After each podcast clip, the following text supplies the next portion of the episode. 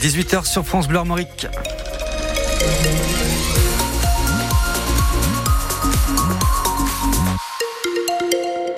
Les 18h.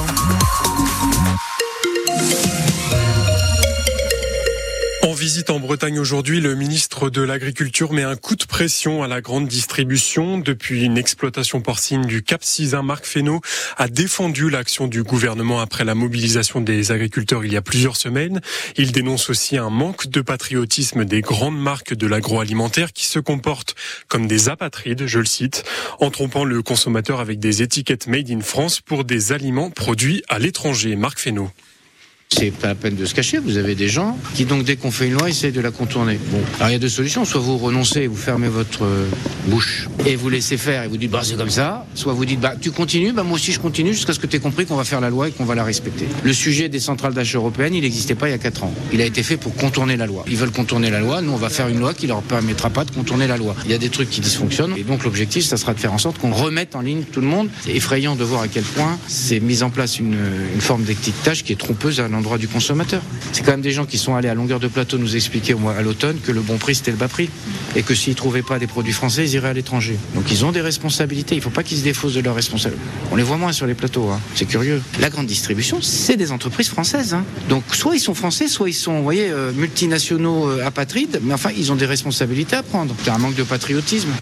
Le ministre de l'Agriculture qui tente de canaliser la colère des agriculteurs deux jours avant l'ouverture du salon de l'agriculture.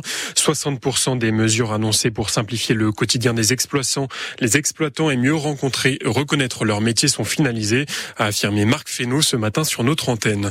De leur côté, les agriculteurs de la coordination rurale du Morbihan annoncent une mobilisation demain matin, 9h, devant la sous-préfecture de Lorient.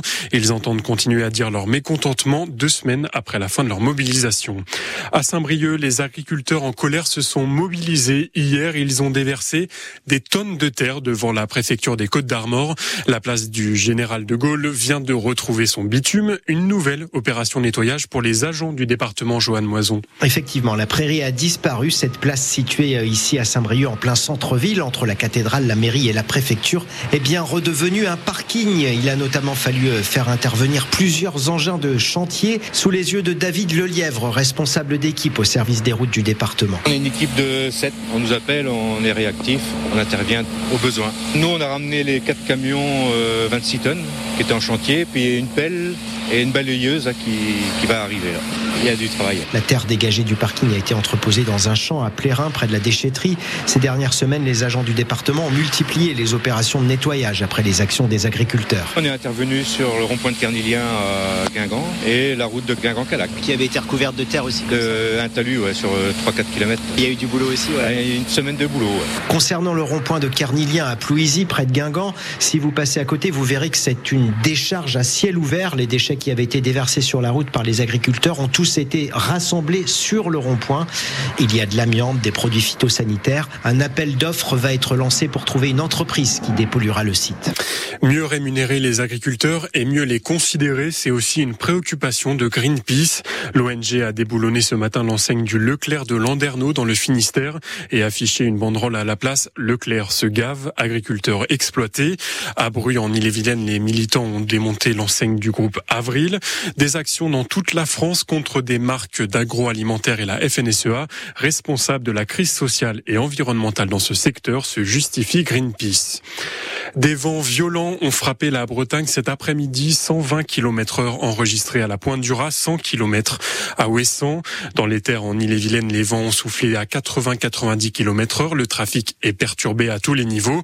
En mer, les départs et arrivées vers les îles de Groix, de Saint, de Quiberon, Édic et Belle-Île sont pour une grande majorité annulés. Attention, les rotations sont susceptibles d'être perturbées encore demain. Le trafic ferroviaire, lui aussi, a largement été perturbé. La ligne Rennes-Saint-Malo a été coupée toute une bonne partie de l'après-midi à cause d'un arbre tombé sur la, la caténaire. Les travaux viennent de se terminer et la circulation reprend petit à petit. Le prochain départ prévu à 18h30. Et notez que dans les Deux-Sèvres, un homme de 52 ans est mort cet après-midi piégé par la tempête Louis dans sa voiture emporté par une rivière. Sur la route dans le Finistère, un bus a terminé dans le fossé avec sept adolescents à bord ce matin sur la D29 entre Plounevez, Locrist et Lannoirneau. Le bus a voulu éviter un autre bus. Plus de peur que de mal, aucun blessé, mais des ados choqués. L'épidémie de grippe se poursuit à un niveau élevé en Bretagne, mais ralentit. C'est ce que montre l'ensemble des, des indicateurs de Santé publique France.